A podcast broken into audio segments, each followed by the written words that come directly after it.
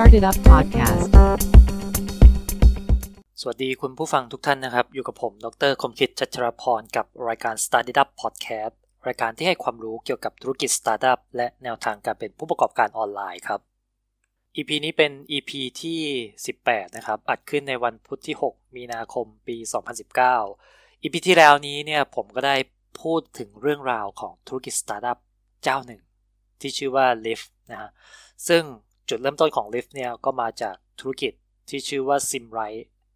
หลายๆ คนน่าจะได้ฟังเรื่องราวจุดเริ่มต้นของ Simrite มาจาก EP ที่แล้วนะ ใครยังไม่ได้ฟังเนี่ยลองไปย้อนกลับไปฟังได้เพื่อที่จะมาประติดประต่อ กับตอนต่อไปจาก EP ที่ 17 ที่ผ่านมานะครับ ซึ่งเรื่องราวของ Lyft เนี่ยสอนให้เราได้รู้จักบทเรียนอย่างหนึ่งนั่นก็คือ เราอยากที่จะยึดติดกับคอมฟอร์ z โซน ที่เรามีอยู่หรือไม่นะคอมฟอร์ z โซนในที่ว่านี้ก็คือรายได้ของซิมไรเอาว่ากันตรงๆ จริง ๆ รายได้ไม่ขี้เหร่เลยนะนะฮะธุรกิจที่แชร์รถโดยสารร่วมกันระหว่างเด็กที่เดินทางไปยังมหาวิทยาลัย แล้วก็พนักงานนะแต่ว่าจุดที่ซิมไรไม่สามารถที่จะเติบโตไปได้มากกว่านี้ นั่นก็คือ retention rate เนาะเพราะว่า user ใช้ปีหนึ่งเนี่ยไม่กี่ครั้งเท่านั้นเองนะนี่คือสัญญาณอันตรายที่มันเกิดขึ้น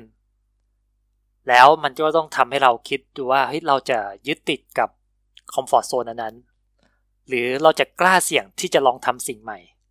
หลังจากที่ลองมาแล้วแล้วก็ล้มเหลวมานับครั้งไม่ถ้วนนะอย่างที่เขาเคยบอกกันนะครับ Reid Hoffman ใช่ไหมบอกว่าถ้าคุณ ล้มเหลวเนี่ยคุณสามารถล้มเหลวได้หลายครั้ง แต่ยังไงก็ตามเนี่ยขอให้โดนสักครั้ง มันก็เพียงพอแล้วที่คุณจะประสบความสำเร็จนะซึ่งประโยคอันนี้ก็เอามาใช้กับสตาร์ทอัพรายนี้เช่นเดียวกันนะว่าลองมาแล้วหลายครั้ง แต่ขอให้มันถูกสักครั้งก็พอนะฮะ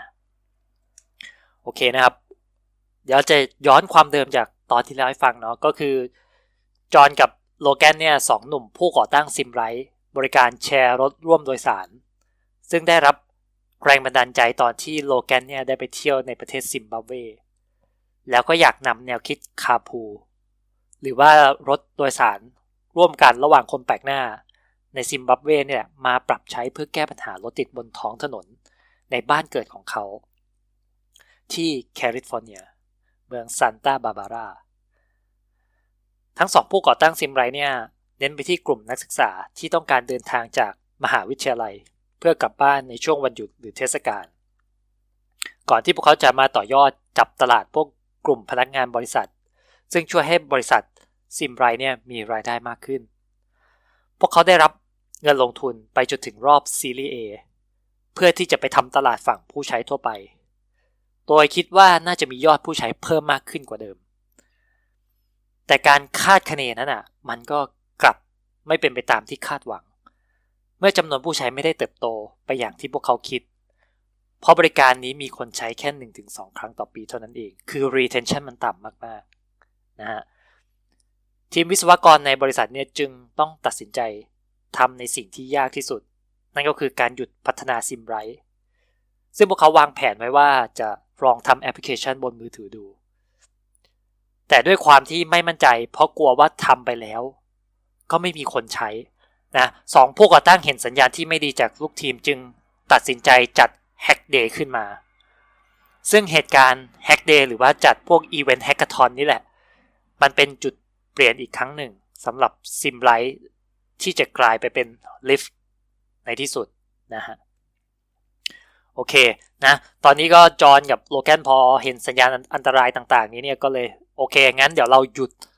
พัฒนา Zimride ในเวอร์ชันแอปมือถือก่อน แล้วก็มาจัดงาน hackathon ที่ชื่อว่า Hack Day ขึ้น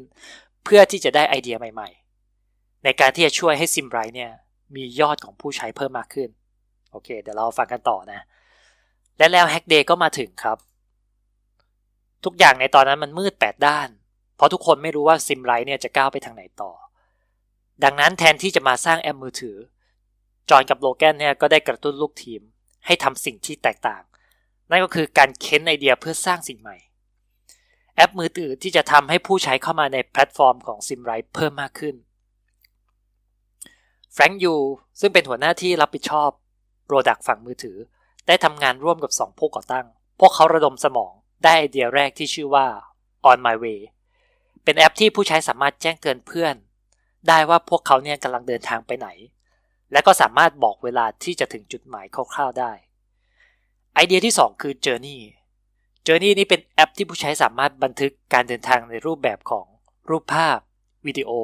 และเพลงที่พวกเขาฟังในขณะเดินทางได้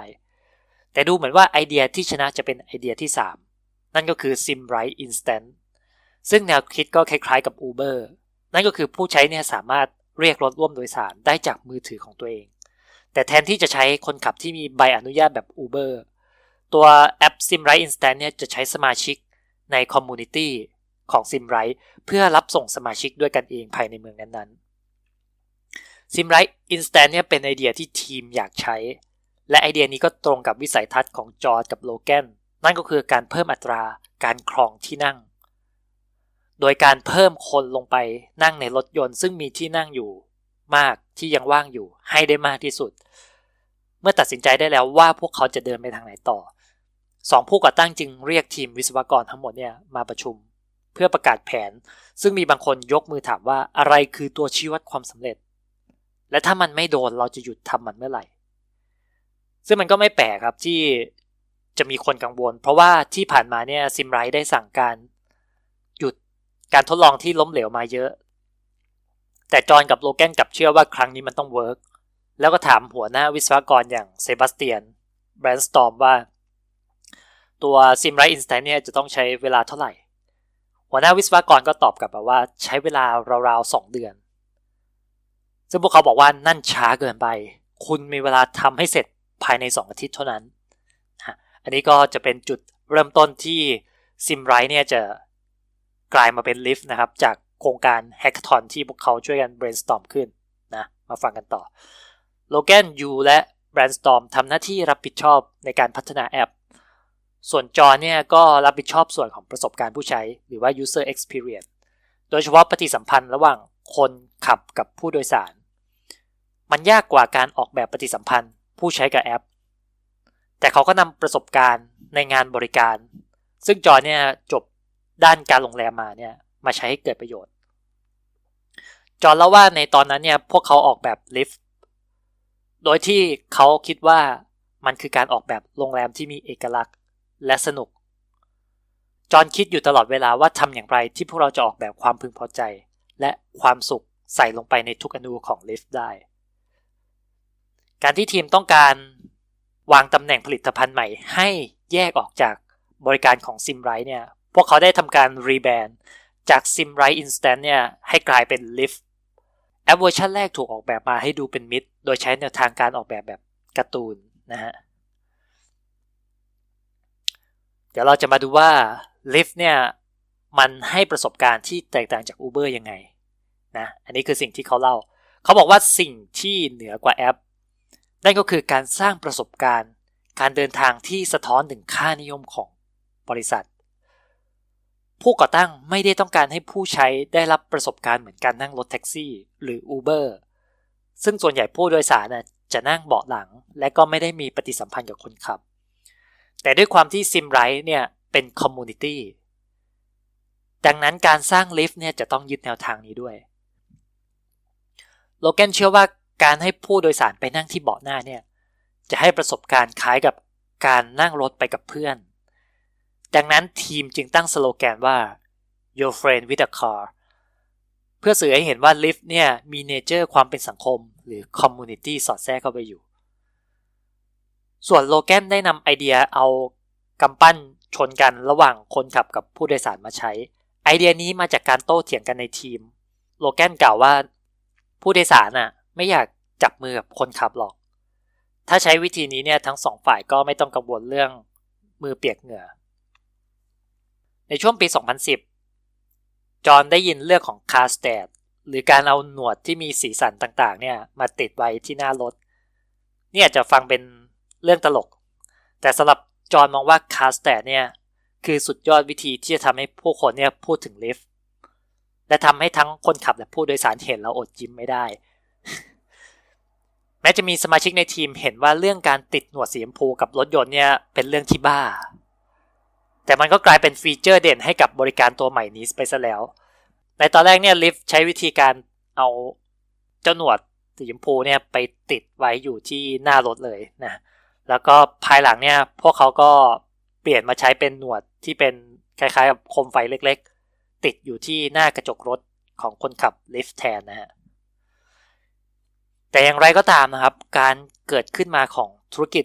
ประเภทแบบ sharing economy เนี่ยก็ยังเป็นบริการที่ยังเต็มไปด้วยข้อคำถามหรือว่าข้อสงสัยต่างๆนะเดี๋ยวเราฟังกันว่าเขาเจออะไรบ้าง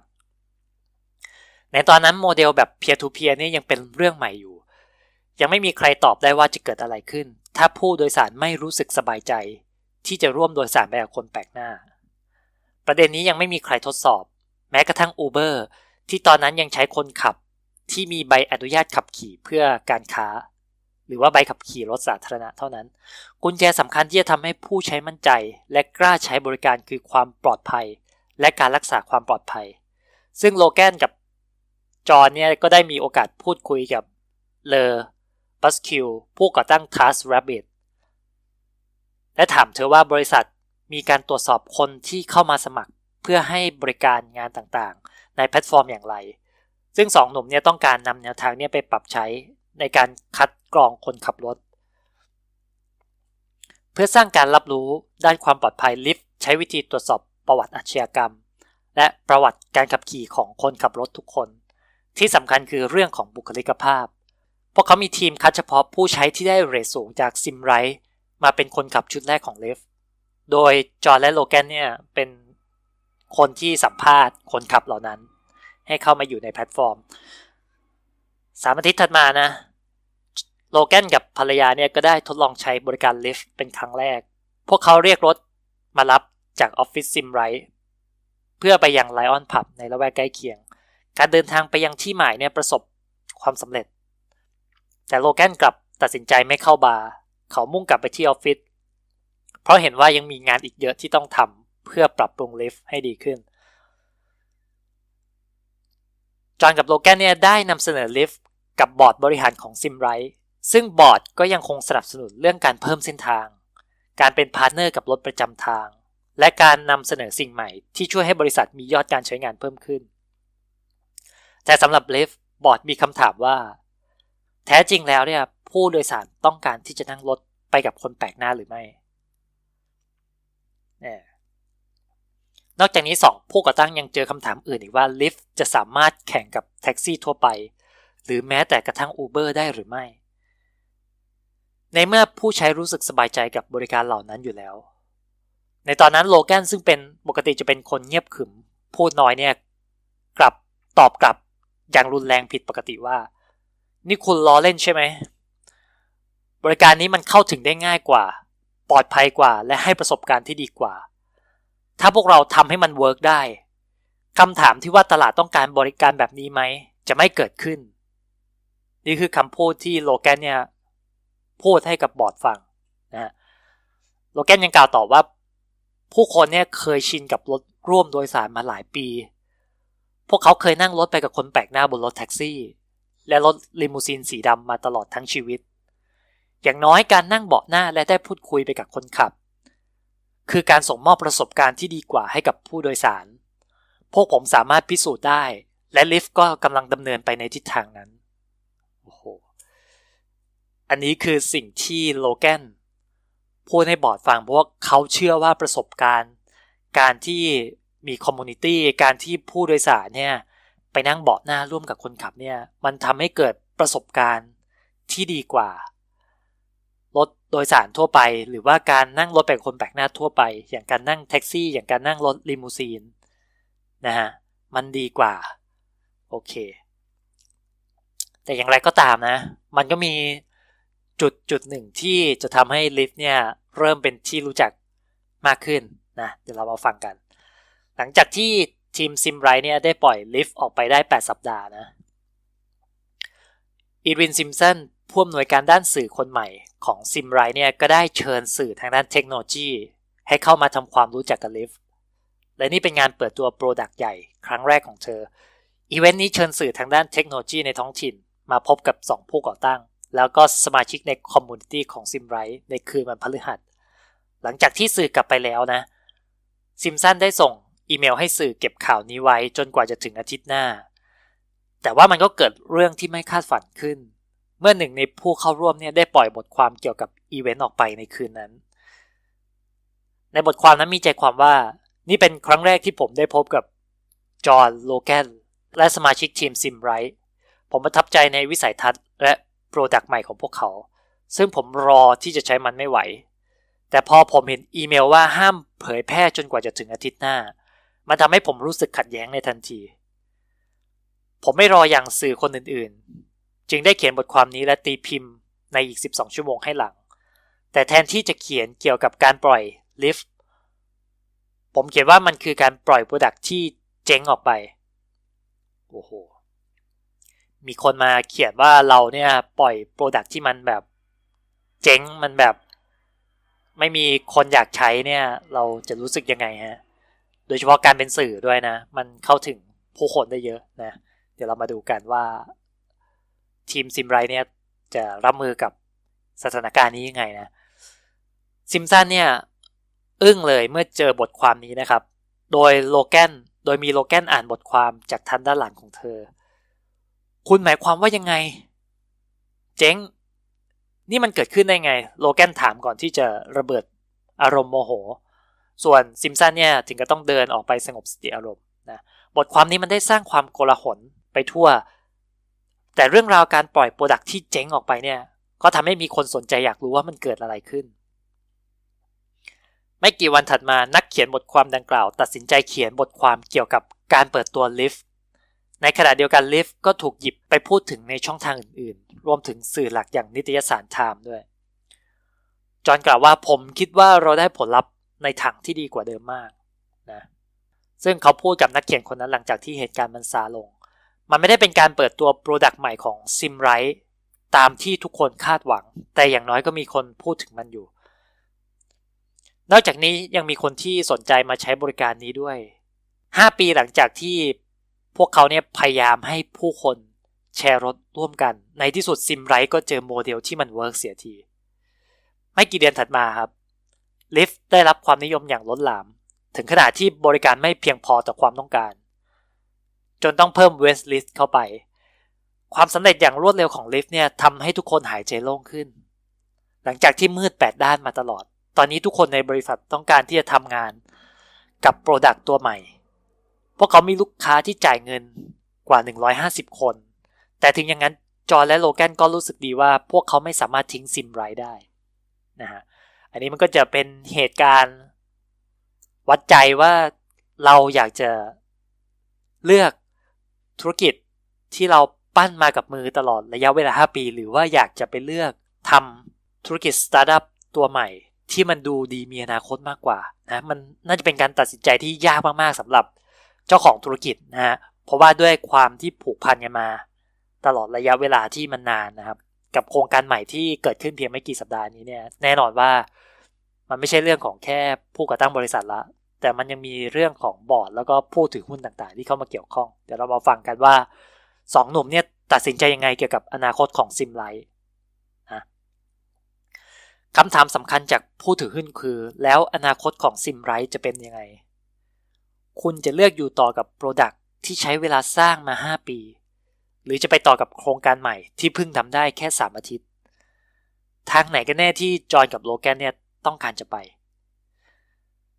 ทั้งคู่ใช้เวลาประมาณ 1 เดือน ปรึกษาหารือกับบอร์ด และที่ปรึกษาว่าพวกเขาต้องการปรับเปลี่ยนบริษัท เพื่ออำนวยความสะดวกให้กับ product ตัวใหม่ การตัดสินใจอนาคตของบริษัท Zimride นั้นตึงเครียด และทำให้จอห์นถึงกับเป็นไมเกรน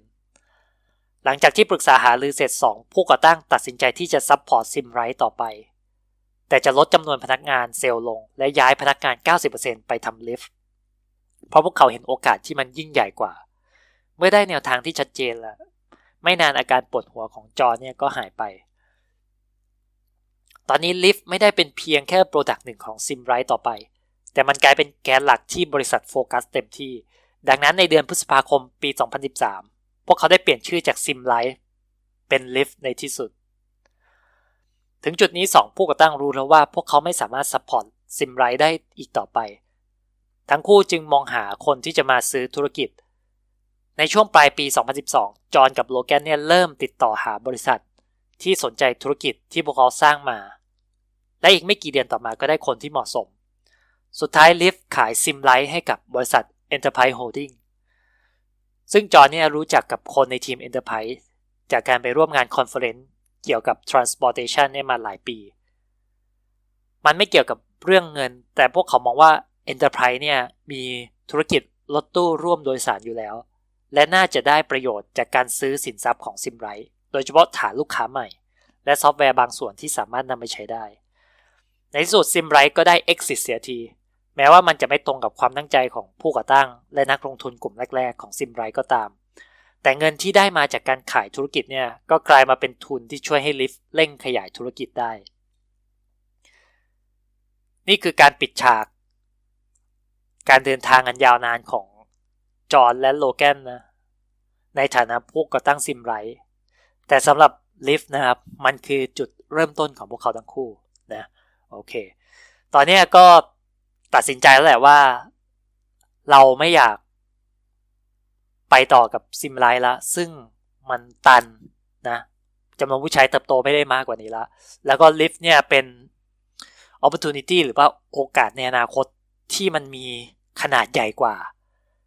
นะฮะดังนั้นจอห์นกับโลแกนเนี่ยแน่นอนว่าสุดท้ายแล้วเนี่ย พวกเขายอมที่จะขาย Zimride ออกไป ให้กับบริษัทที่มีรถตู้ ซึ่งน่าจะได้ประโยชน์มากกว่า แล้วพวกเขาเนี่ยจะได้ไปโฟกัสกับ Lyft ซึ่งมันดูเป็นอนาคตที่สดใสกว่ามากๆนะเราฟังกันต่อเกี่ยวกับ Lyftในช่วงที่ขายซิมไลท์นั้นลิฟต์ก็มีบริการเพิ่มขึ้นในอีก 6 เมือง และยิ่งได้เงินมาเนี่ยลิฟต์ก็เอาเงินทุน จากการขายกิจการเนี่ยไปขยายตลาด ได้เกือบ 70 แห่งในอเมริกา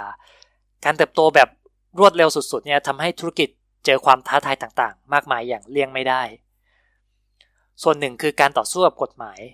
ลิฟต์ต้องต่อสู้กับการตรวจสอบข้อเท็จจริง เพิ่มขึ้นของบริการใหม่ ดูเหมือนว่าในแต่ละตลาดใหม่ ธุรกิจที่ใช้โมเดลแบบ peer to peer นั้นถูกกดดันจากกลุ่มแท็กซี่ในท้องถิ่น ทั่วสหรัฐอเมริกา อย่างแคลิฟอร์เนียและก็ซีแอตเทิลเนี่ย Lyft และบริษัทที่ให้บริการ ride sharing รายอื่นเนี่ยต้องทำงานร่วมกับหน่วยงานกำกับดูแล ในการสร้าง framework ใหม่สำหรับบริการของพวกเขา แต่ก็มีบางพื้นที่ที่ฝ่ายนิติบัญญัติท้องถิ่น ยังคงพยายามปิดบริการเหล่านี้ จากการอ้างถึงเรื่องความไม่ปลอดภัยในการให้บริการ ความท้าทายที่ใหญ่ที่สุดของ Lyft ก็คือการแข่งกับผู้นำตลาดอย่าง Uber ถึงแม้ว่า Uber จะช่วยปูทางแก่ Lyft ตรงที่ทำให้ผู้คนเนี่ยชินกับการเรียกรถมารับผ่านแอปมือถือ และเปิดโอกาสให้ผู้เล่นรายอื่นเข้ามาในตลาด แต่สิ่งที่ Uber ทำก็คือมีการเคลื่อนไหวที่รุนแรง เพื่อตีคู่แข่งออกจากการแข่งขันเช่นเดียวกัน Lyft เป็นคนบุกเบิกโมเดลแบบ peer to peer สำหรับการขนส่ง โดยเสนอบริการทางเลือกที่มีราคาต่ำกว่า Uber และรถแท็กซี่ในท้องถิ่น Uber ก็ลอกเลียนแบบโมเดลนั้นอย่างรวดเร็ว พวกเขาสร้างกองทัพคนขับของ Uber ที่ไม่ต้องมีใบอนุญาตขับขี่เชิงพาณิชย์ เพื่อมาแข่งกับ Lyft สองปีผ่านไปนะฮะ Uber กับ Lyft เนี่ยแทบจะกลายเป็นผู้เล่น2เจ้าที่ครองส่วนแบ่งตลาดในเมืองที่พวกเขาให้บริการ ส่วนปีที่ผ่านมาเนี่ยทั้งคู่ก็เล่นสงครามราคากันเพื่อแย่งผู้โดยสาร รวมถึงคนขับของแต่ละฝ่าย อย่างในหลายกรณีครับ คนขับก็มักจะลงแอปไว้ทั้ง Uber กับ Lyft เพื่อให้ได้โอกาสในการรับลูกค้ามากขึ้น Uber นั้นมาก่อน Lyft ทำให้พวกเขาเนี่ยมีบริการในหลายตลาด รวมถึงมีเงินทุนมากกว่าลิฟต์หลายเท่า แต่ลิฟต์ก็สามารถไล่กวดมาในไม่ช้า เพราะว่าตลาดการขนส่งในเมืองนั้นใหญ่มาก นี่แสดงให้เห็นว่าตลาดสามารถมีผู้เล่นได้หลายคนอยู่ร่วมกัน โดยลิฟต์เนี่ยเป็นผู้เล่นเบอร์สองที่แข็งแกร่ง นอกจากนี้ยังแสดงให้เห็นว่าการลงไปทำตลาดให้บริการนั้นอะอาจไม่พิจารณาเพียงแค่ความหนาแน่นในเมืองนั้นๆ แต่มีอีกหลายสิ่งหลายอย่าง ซึ่ง Providence RI ก็แสดงให้เห็นว่าโมเดลนี้สามารถขยายไปยังเขตชานเมือง และช่วยให้ผู้คนเนี่ยไปไหนมาไหนได้ แม้ว่าในที่เหล่านั้นจะมีคนที่เป็นเจ้าของรถจำนวนมากก็ตามนะฮะ การเดินทางของลิฟเนี่ยมันช่างยาวนานเหลือเกินกว่าที่พวกเขาจะมาประสบความสำเร็จในช่วงค่ำคืน การทดลองล่าสุดคือสิ่งสำคัญเมื่อลิฟปล่อยบริการในซานฟรานซิสโกสองผู้ก่อตั้งเนี่ยเข้าใกล้เป้าหมายที่วางไว้อีกก้าวหนึ่ง นั่นก็คือการลดจำนวนรถบนท้องถนน แนวทางนี้บริษัททำการจับคู่ คนที่ต้องการโดยสารกับรถที่มีที่นั่งว่าง ผ่านตัว Product ที่สามารถเข้าถึงผู้ใช้จำนวนมากได้ และก็มีราคาต่ำกว่าผู้ให้บริการเจ้าอื่น ผลประโยชน์ที่เกิดขึ้นร่วมกันนี้สุดท้ายก็เพื่อเพิ่มความต้องการ เพิ่มอัตราการจองที่นั่ง และลดความต้องการที่จะโดยสารรถเพียงคนเดียวได้ เหล่านี้นะคือความตั้งใจ เป้าหมาย แล้วก็ passion ในการทำธุรกิจสตาร์ทอัพของสองหนุ่มอย่างจอห์นซิมเมอร์และโลแกนกรีนครับ เป็นยังไงบ้างฮะ เรื่องราวของ Zimride แล้วก็ Lyft นะอย่างที่ผมบอกไปว่าธุรกิจลิฟกับ Uber เนี่ยแม้ว่ามันจะมีบริการที่คล้ายคลึงกัน แต่ว่าแนวคิดที่มาที่ไปนี้เนี่ยมันแตกต่างกันอย่างสิ้นเชิง พอเรามาได้ฟังเรื่องราวของลิฟเนี่ยคุณจะรู้เลยว่าแพชชั่นในการแก้ปัญหาเนี่ยมันแตกต่างจากของ Uber นะฮะเพราะว่า Lyft เนี่ยต้องการที่จะลดจำนวนรถบนท้องถนน โดยการเอาคนที่ต้องการโดยสาร ใส่เข้าไปในรถที่ยังมีที่ว่างอยู่ นั่นคือการโดยสารกับคนแปลกหน้านี่แหละนะฮะยิ่งมีการโดยสารร่วมกันมากขึ้นนะพวกเขาเชื่อว่าจำนวนรถที่อยู่บนท้องถนนเนี่ยมันจะลดลงได้ นี่คือความตั้งใจของสองคนจากการที่อยากเห็นอนาคตของประเทศมันดีขึ้นนะฮะ โดยเฉพาะของโลแกนเนาะอย่างที่เราทราบกันว่าเขาไปคุกคีกับกับพวกหน่วยงานหรือว่าองค์กรเกี่ยวกับ transportation แล้วก็มองไม่เห็นอนาคตเลยว่ามันจะดีขึ้นได้ยังไงนะฮะเหตุการณ์ในซิมบับเวเนี่ยเป็นตัวจุดประกายไอเดียของเขาให้มาทำ Zimride ใช่ไหมฮะแต่ Zimride ก็ประสบปัญหาเรื่องการเติบโต ที่ไม่เป็นไปตามที่คาด เพราะว่ามันติดตันมากๆ จนในที่สุดพวกเขาได้เจอกับไอเดียธุรกิจ ตัวใหม่ ที่มันทะเยอทะยานแล้วก็ต่อยอดวิสัยทัศน์ของเขาได้ดีมากขึ้น นั่นก็คือลิฟต์นั่นก็คือตลาดของผู้คนทั่วไปนี่แหละนะฮะเป็นยังไงบ้างครับสำหรับเรื่องราวของลิฟต์นะ ผมคิดว่าหลายคนน่าจะได้แรงบันดาลใจที่เห็นว่าการมีวิสัยทัศน์หรือว่าการเชื่อในบางสิ่งบางอย่างเนี่ยมันสามารถนำพาเราไปสู่ แนวทางที่เราต้องการจะให้เป็นได้ ในการทำธุรกิจเพื่อช่วยแก้ปัญหากับผู้คนนะฮะอย่างในเคสของ Lyft เนี่ยเราก็ได้พูดถึงไปหลายต่อหลายครั้งแล้ว ว่าพวกเขามีความเชื่อ อยากจะทำให้การเดินทางดีขึ้น อยากจะทำให้รถติดน้อยลง นี่คือสิ่งที่จอห์นซิมเมอร์กับโลแกนสอนให้พวกเรา ได้รู้จักว่า การที่เราจะมัวกอด comfort zone นี้เนี่ยสุดท้ายเนี่ยมันอาจจะไม่ได้เป็นผลดี เท่ากับการเสี่ยงครั้งใหม่ ที่มันมีโอกาสยิ่งใหญ่กว่านะครับ สุดท้ายก็ฝากไว้ด้วยนะสำหรับใครที่สนใจเรื่องราวของธุรกิจสตาร์ทอัพและแนวทางการเป็นผู้ก่อการออนไลน์นะครับ สามารถมาพูดคุยกับผมได้ที่เว็บไซต์ startup.in.th หรือแฟนเพจ startup นะใน EP ที่ 18 นี้ก็มีเพียงเท่านี้นะครับ แล้วเดี๋ยวไว้พบกันใหม่ใน EP ถัดไปว่าจะมีเรื่องราวของผู้ประกอบการท่านใด หรือว่าแนวทางการทำธุรกิจ ออนไลน์อะไรมาฝากกันบ้างก็รอติดตามกันนะครับ EP นี้มีเพียงเท่านี้แล้วพบกันใหม่สวัสดีครับ